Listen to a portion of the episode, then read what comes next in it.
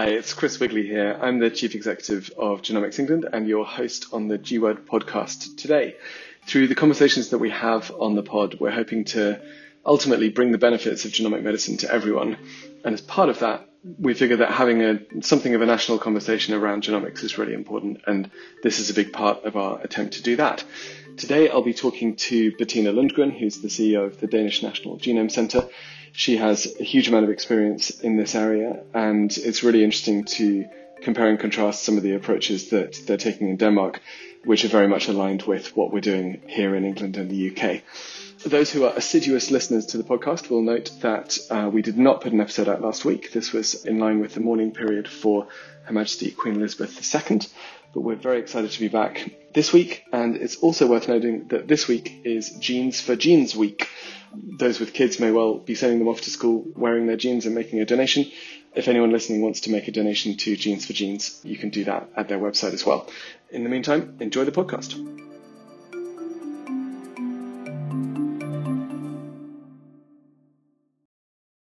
So it's my huge pleasure to welcome to the G Word today Dr. Bettina Lundgren, who is the CEO of the Danish National Genome Centre, uh, which we're going to hear all about. Bettina, welcome to the pod.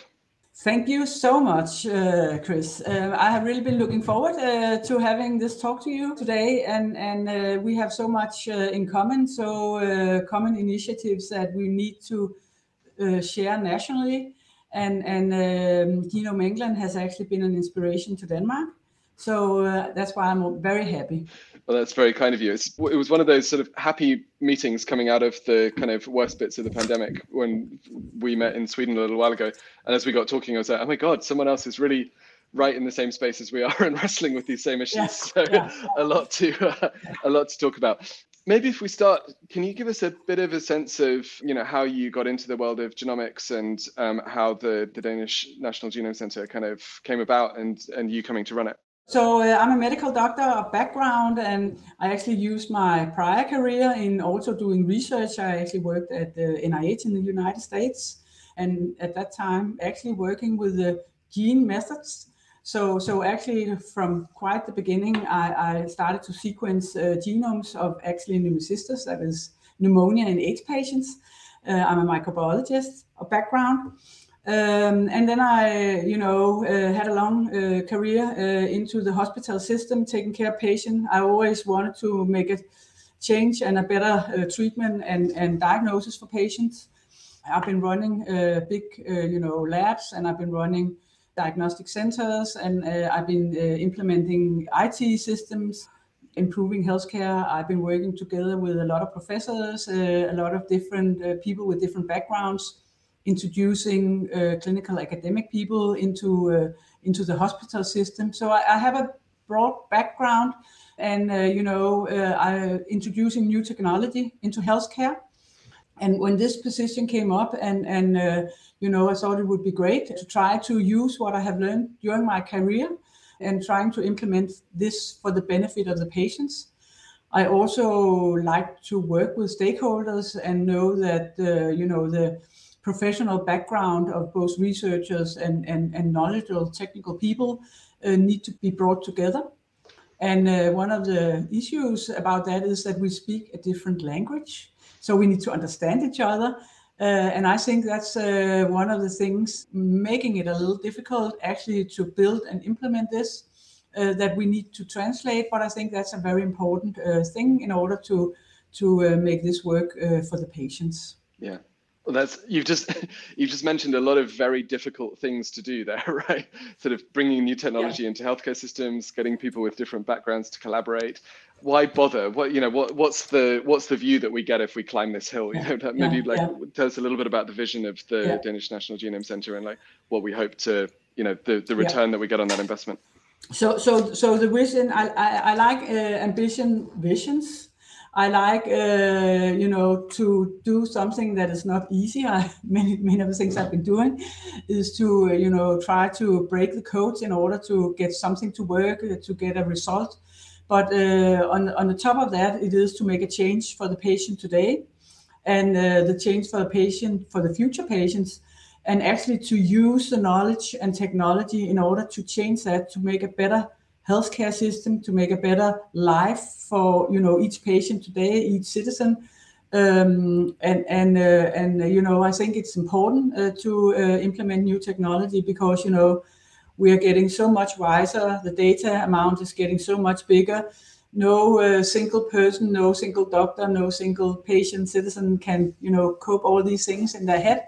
So so we need to have uh, new method, new technologies to help us, and we need to keep our citizens healthy longer so they stay out of hospital. So we use actually, you know, and now take personalized medicine or individualized medicine, use, uh, you know, the, the power and the strengths on those who need it, and also try to treat uh, the patient right the first time instead of, you know, yeah. trying different things. You know, why pick DNA as the as the backbone of this? Like, why? How does genomics help us to personalize that more than say imaging or you know proteomics or RNA or metabolomics? Yeah, why the why the focus on DNA?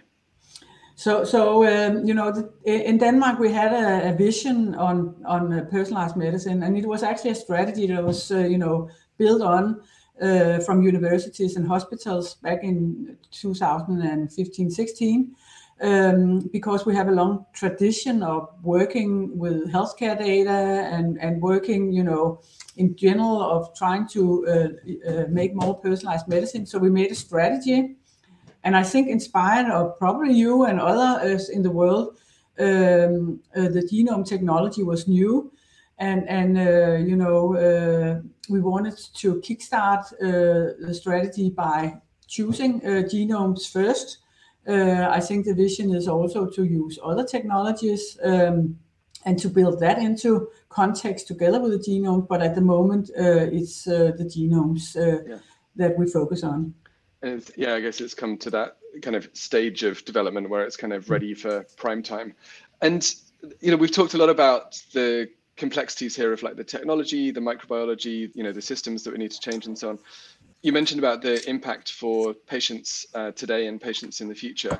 Um, could you maybe try and bring that to life for us with a couple of examples? Like how can how can these approaches benefit patients? Mm-hmm.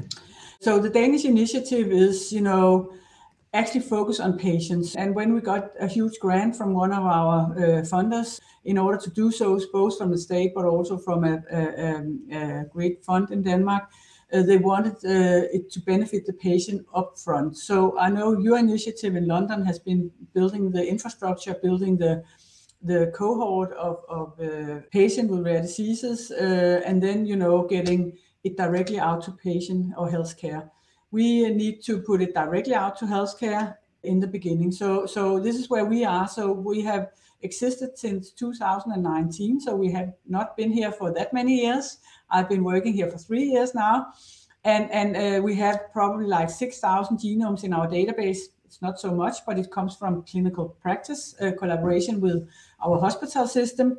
And you know, I try to uh, when I communicate this, I think it's very important to say what does it matter. And um, we have, uh, of course, a huge rare community area where where you really work, and we know uh, from your data in, in Britain that, that uh, it really benefits, that you can really find uh, something that can help patients. But, but another example I'll take is in the infectious disease world or the immune, immunological world is a great example uh, that uh, makes me happy of going to work every day. It's a young woman uh, in her 30s, and and she was actually being sick, not able to wear normal shoes, not able to uh, fulfill a full-time job because uh, she had uh, infections in her feet and, and her skin was, you know, being very thick and falling off. So she had specially made shoes and, and, and being in your 30s and, and walking around with shoes that look weird is probably not the best thing and then she uh, came into uh, to to the specialist and for thought we'll have to make a whole genome sequence to figure out if there's something wrong with her and what kind of immune deficiency does she have since she had all these infections and and and uh, mold infections and and uh, then um, then uh, the result came out that she had a defect in one of her genes that uh, said she had a rare immune deficiency that uh, disposed her for uh, uh, mold infections and, and um, bacterial infections. And, and now she has prophylaxis in order to prevent these infections. And after uh, a year, you know, her feet are normal. She can uh, buy shoes like you and me, and uh, she can actually fulfill a full-time job. And I think, I mean, that is uh, trying to make a change. That is making a better life situation for this uh, single patient, and and that's what makes you happy when you hear this story, and and it can make a change. I know it's not for everybody that gets a results like that, but but uh, you know when you get the good stories, I think you need to communicate them out so people are not afraid of uh, having these uh, advanced tests done. Yeah, it's exactly that, right? And you're right about there is this sense among different individuals or different communities about kind of anxiety about this. You know, the blue, the DNA is kind of the blueprint for our bodies. It's hugely sensitive information. What have you learnt from talking to citizens, patients, different groups in Denmark about their concerns? You know, the areas where they're excited and how we as a community can kind of listen to that and shape these services in a way that makes them relevant for people and like not and you know positive not scary. Mm. i mean uh, I, I think it's a huge task that we probably all of us have and we still have because it's new technology.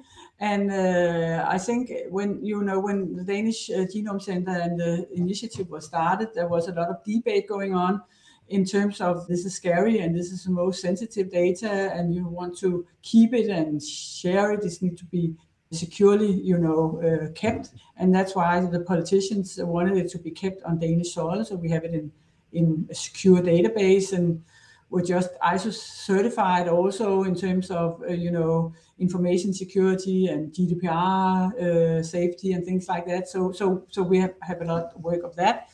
But when that is said, uh, you know, we have had some investigations going on in our community um, about how much do the you know, general population know about genomes, and and uh, for that it's probably maybe people have heard about it, so it's a little more than half of people who have heard about genomes. But if you educate them, or if they are patient or have a relative that yeah. have been into hospital, then they are very positive about having it used. And just for the survey, uh, we found that 65% of the citizens backed up of also having their genes used in research. Uh, the number for having data used in research is a little higher in general in Denmark, but in our survey it was 65. And now, of course, we look forward to figuring out how, when we implement, how many of, of the, the patients that we ask for having a whole genome sequence will actually accept it. Yeah.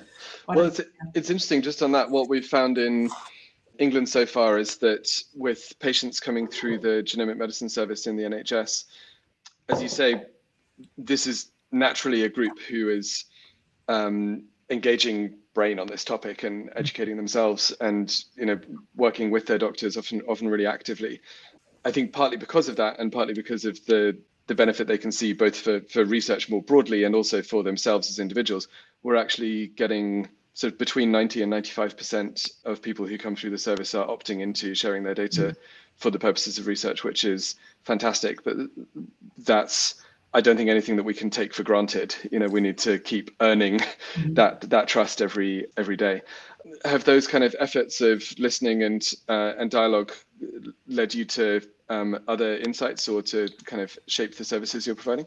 Yes, uh, at the moment, and, and I think from where we are now, and also where you are, we do not have the numbers that you just told about NHS, but but uh, I think that a large task is also to learn the healthcare staff about you know what it is and and how it is. Uh, so so uh, for example, when when I was educated as a doctor.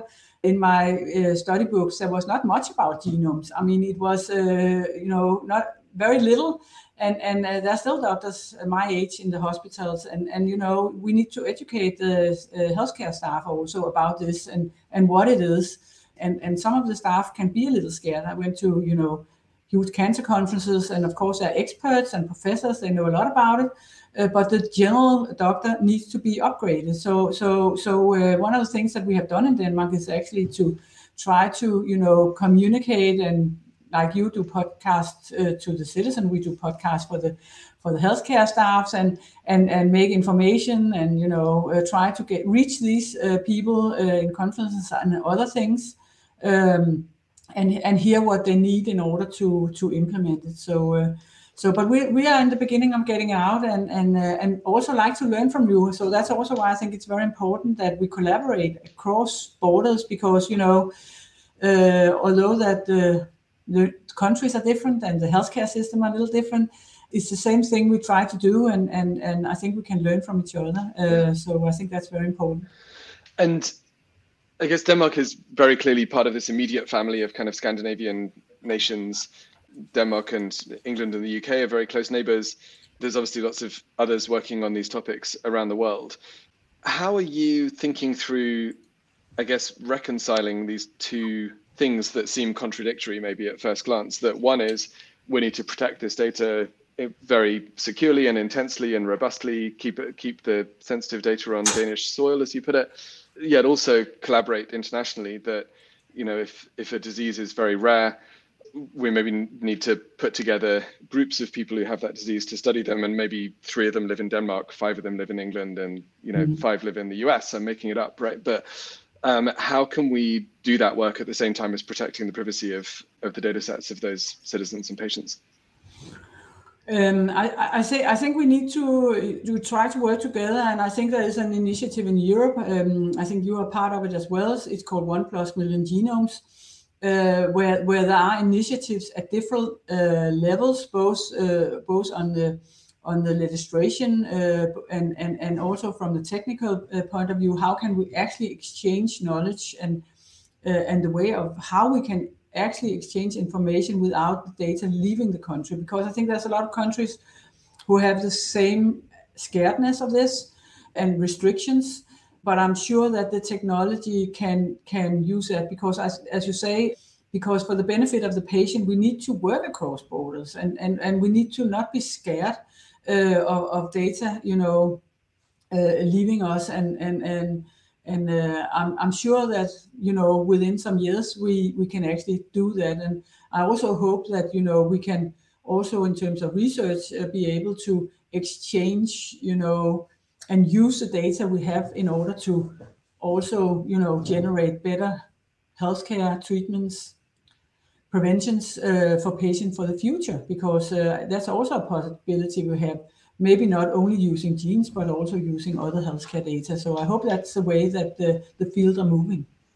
Yeah, I think that's right. And I think your point earlier about it being based on the sort of choices of citizens, I think is, you know, what, what we found as well and bringing people on that journey so they understand. But what we found is that where the patients involved understand what's happening, okay, we're going to share these details from your genomic data, but we're not going to share your name or your address, and it's not linked to Google Maps or anything else that mm-hmm. you know people might uh, worry it is, and that will mean that you know there is a community of people who have the same condition as you, and actually we can maybe get to better results. The feedback we get is do it do it do it now you know do it yesterday you know yeah, yeah, exactly. either like either like i'm sick or my kid is sick um, yeah. or whatever you know we need we need results we need more research we need more progress. So yeah. yeah it's a a big task. But and, but i think i I, I think i think you're right and and i think the majority uh, of patients and, and citizens uh, think the way that uh, that you do here. But then there's a small community and and those are the ones uh, all the time that you know they scream and shout and and at least in denmark then we have the political system and they're afraid you know when these people scream and and and, and uh, make their concerns then they they get afraid of you know letting things happening. And and and, and um, i think we're all up against that and it's the same you, you know with vaccination and with other things uh, but also with genomes and it's probably the same kind of people. Completely. And it yeah. takes i think it takes um, political bravery or sort of boldness exactly. to, to to lead in this direction and to yeah. to keep explaining why it's not a conspiracy it's not um, exactly. yeah, anything uh, nefarious it's for the benefit of uh, of patients and so on you've mentioned about how you're bringing these you know incredibly cutting edge technologies into a clinical context into hospitals and clinics and you have you know background and experience and form in bringing various kind of new technologies into that field mm-hmm.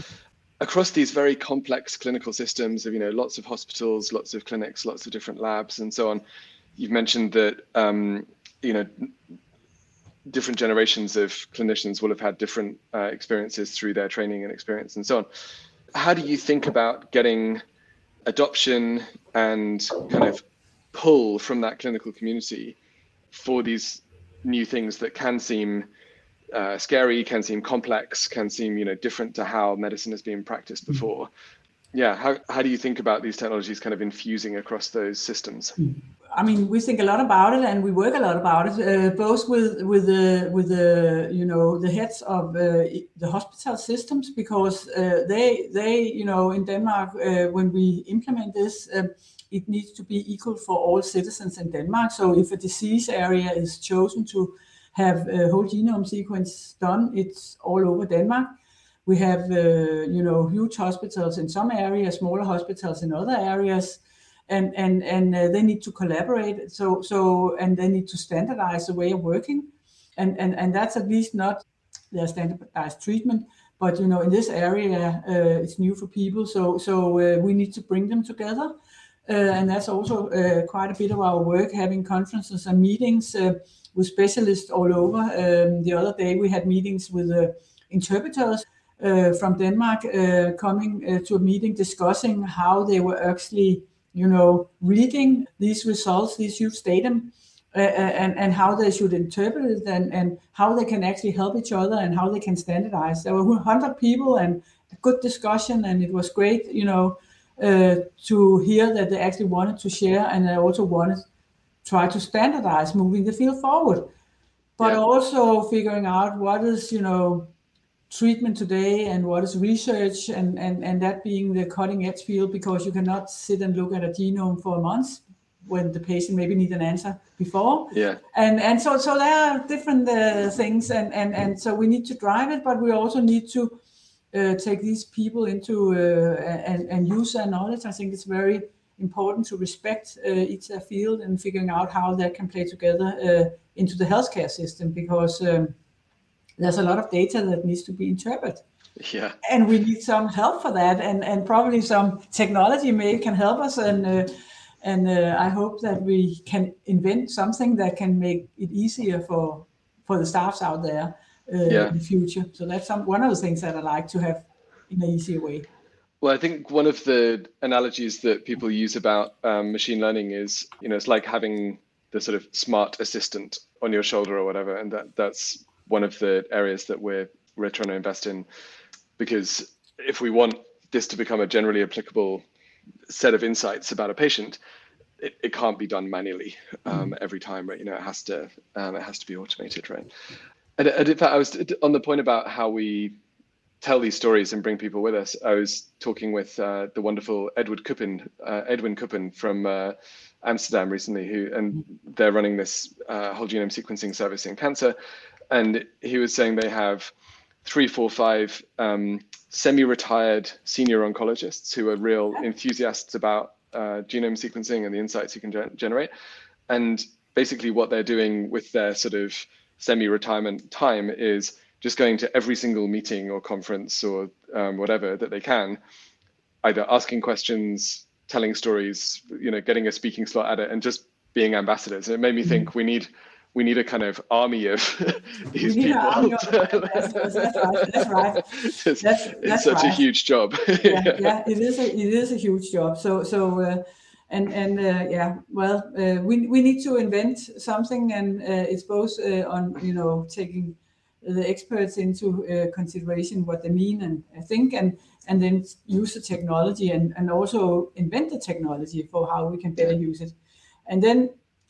One thing that is also important uh, today, you know, we have the genomes and, and all the rest of the healthcare records. They are in the patient record, so, so um, maybe we also need to try to figure out a way where you can, you know, uh, not only the genomes, but connect that with other uh, healthcare data, uh, probably in an AI uh, method yeah. or other methods, in order to, you know, uh, help out uh, the clinicians and the interpreters. I think it's important that we still have people sitting out interpreting the results, but if they can be helped part of the way, uh, like you say, I think that would be uh. Uh, something that is important for the future. And speaking of the future, you know, if we look back in time let's say 10 years, um, 2012, you know, Genom- Genomics England didn't exist, the 100,000 Genomes program didn't exist, all of us didn't exist, the Danish National Genome Center didn't exist. Mm. Um, we, as a community, we've made so much progress over the last decade. If we lift our eyes to the horizon and think sort of 10 years from now, what's your hope about where we might be in 10 years' time in terms of bringing the benefits of these insights to patients? So I really hope that you know um, that that uh, for one thing, I hope that we can actually be better at working across borders because, like you said, some of the patients are not that you know it's it's rare, uh, but also if it's not rare, I mean we need to exchange uh, knowledge across borders and be able to exchange uh, information about the data at least. I hope that we will have a legislation and acceptance uh, of how we can better use uh, both genomes but also other healthcare data into uh, you know getting a, a better healthcare system in order to use the time on the patients that needs it and, and not on other patients. I really hope that also the genome data can be reused. So if you have once had, I know you have an initiative with the babies, and you know when you have one had your your whole genome done, uh, how can you maybe benefit from that later if you get you know high blood pressure or other diseases uh, it can prevent you from you know having three five different medicines before you find the right uh, blood pressure medicine that you need so you don't have the side effects so uh, that's also you know something that adds to more healthier life to everybody uh, so i really hope that and and and i know that the genomes are not the answer of everything but but uh, if we can use it where it can be used, I would be very happy. Uh, and also if it can be put into context. I know it, uh, sometimes there are also polygenic diseases and other things, and and and there's a lot of research and things that need to be done there before we can really use it. But I think having the genome initiatives, we have, you know, gathering databases and, and finding a way uh, where healthcare people can access them, where researchers can access them. You have a system where you also have your industry that can, in some kind, uh, get access to the data. Um, it's more difficult in Denmark, but I hope uh, that uh, we can figure out a way to do that too. Uh, at the moment, you can do it if you collaborate with a with a researcher. You can also come to Denmark and, and work on our data if you collaborate with a researcher in Denmark. So uh, we need to have more of that, uh, and we need to show the value of it, and we need to learn from each other because uh, there's no need that everybody need to invent what you say in Denmark, the deep plate. uh, we need to learn from each other and and build on from there. So um, so I think that's important. And then we need to gain the patient's trust, and the politicians need to be, uh, you know, uh, to to, tr- to trust uh, and, and, and, and, and say that we will keep uh, safe these data safe and, and we won't misuse uh, them for anything because that's part of our you know when i sign my medical agreement i say you know i, I need to be trusted and know and i can't share uh, information about patients and, and and we need to know that that's a way uh, to move forward yeah well, a blueprint there for uh, the next 10 years. It's, it's interesting. You mentioned the initiative around newborn sequencing. The more that we think about that and talk about it with uh, parents and uh, doctors and others, the more we realize actually it's kind of a hundred year project. It is. you know, in ten in ten years' time, those babies will be ten, right? Yeah. And so it'll be forty years until they're all kind of entering middle age and mm-hmm. thinking about heart disease and cancer and so on. It'll be 70, 80 years until they're mm-hmm. going into kind of potentially neurodegenerative uh, mm-hmm. situations. Mm-hmm. So yeah, we need to be uh, persistent and we need to be patient. I think as as we uh, yeah. do this. I'm normally typically very uh, impatient, and so I'm yeah. I'm learning, you know, Zen, trying to be patient. Zen, Zen but patience. then, then, we need to drive something else. In parallel. To, we, yeah, we need to make it uh, made, made the professionals uh, made it possible for them to yeah. collect the data and to do research on it and to exchange data. This is what we need to do. yeah, no, exactly. and I think I hope that by the time those babies are, you know, teenagers, yeah. we already have insights about mental health. By the time they're in their middle age, we already yeah. have insights about those other things and so on. Yeah. Um, super. Um, we've we've talked uh, today a bit about the importance of um, you know explaining what we're doing to people, listening to uh, different communities, and so on. The goal of this podcast is to try and bring you know a range of different voices on genomics and out there into you know the world. Are there any either types of people or specific people who you think we should all hear more from? Um, who who else should we get onto the pod? Whoa.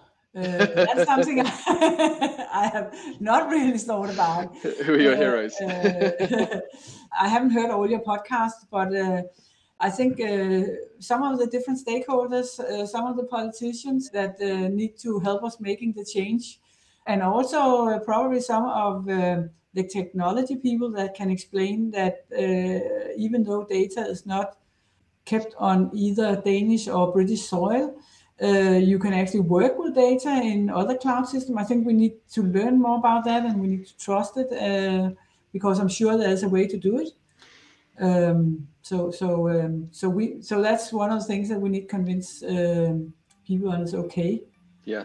Um, yeah. Good. Okay, we'll uh, we'll follow up on that. Um, in the meantime, Bettina, thank you so much for uh, taking time out of your crunched schedule to come and uh, talk to us today. Really, really appreciate it. It was a pleasure.